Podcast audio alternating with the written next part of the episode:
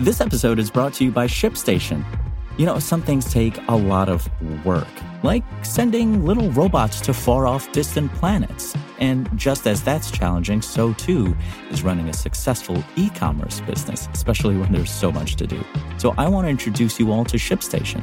Now, I love using ShipStation because of its easy to use dashboard, which makes managing orders and printing labels a breeze and super smooth. Oh, and the customer service is just out of this world. It's exactly what you need to help grow your business. Sign up for your free 60-day trial at shipstation.com That's shipstation.com slash technews.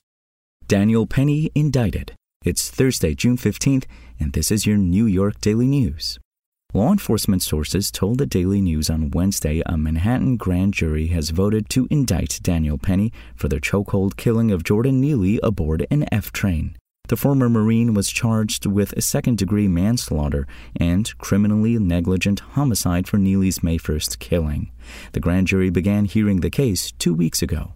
The Manhattan District Attorney's Office declined to comment. Penny's lawyer, Thomas Kenniff, said he had not heard his client was indicted and hung up. Reverend Al Sharpton, who previously called for Penny to be charged, welcomed the development. This was a clear cut case of vigilanteism that has no place in our society, he said in a statement. It appears Mr. Penny's media tour these last few weeks was ineffective. Mayor Adams, who has refrained from directly condemning Penny's actions, said he had faith in the legal process and appreciated DA Alvin Bragg's investigation. Addressing subway crime has been a top priority for Adams. The mayor said in a statement, I have the utmost faith in the judicial process, and now that the grand jury has indicted Daniel Penny, a trial and justice can move forward. Bystander video showed 24 year old Penny holding the 30 year old Neely in a minutes long chokehold until he stopped moving. The Manhattan DA brought manslaughter charges on May 11th, and Penny was released on $100,000 bail. Neely grew up in Manhattan and was known to many New Yorkers as a passionate Michael Jackson tribute artist.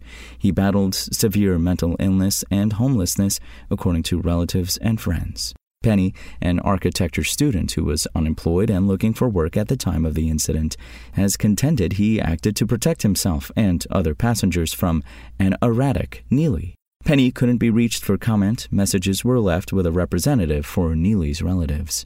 In a pre taped video released by Penny's legal team earlier this week, the East Village man said his actions were driven by courage. Penny said in the videos posted on the Law and Crime Network YouTube channel, I acted in a way that would protect the other passengers, protect myself, and protect Mr. Neely. What happened before the chokehold will be a crucial focus if the case reaches trial. A trial is expected to take place unless prosecutors and Penny make a plea deal, which would require him to admit wrongdoing. An NYPD source previously told the Daily News that five passengers called 911 before and during the encounter. One said Neely was making threats and harassing people. Two incorrectly reported that he had a knife or a gun and was attacking people. Other callers reported the Marine was restraining Neely until the police got there. Prosecutors say Neely got on the train and started making threats and scaring passengers when Penny approached him from behind and put him in a chokehold. Neely isn't accused of attacking anyone, and the witness who filmed the viral video, journalist Alberto Vasquez, said Neely told passengers he was hungry and didn't seem like he wanted to hurt people. For the latest updates on the indictment of Daniel Penny and more, visit nydailynews.com and follow us on social media at nydailynews. Thanks for listening. My name is Imran Sheikh, and we'll talk more tomorrow.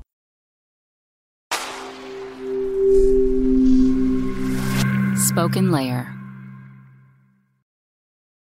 Want to learn how you can make smarter decisions with your money? Well, I've got the podcast for you. I'm Sean Pyles, and I host NerdWallet's Smart Money Podcast. Our show features our team of nerds, personal finance experts in credit cards, banking, investing, and more. And they'll help you make the most of your money while cutting through the clutter and misinformation in today's world of personal finance. You'll get clarity on strategies to help you build your wealth, invest wisely, shop for financial products, and plan for major life events. Listen to NerdWallet's Smart Money Podcast wherever you get your podcasts.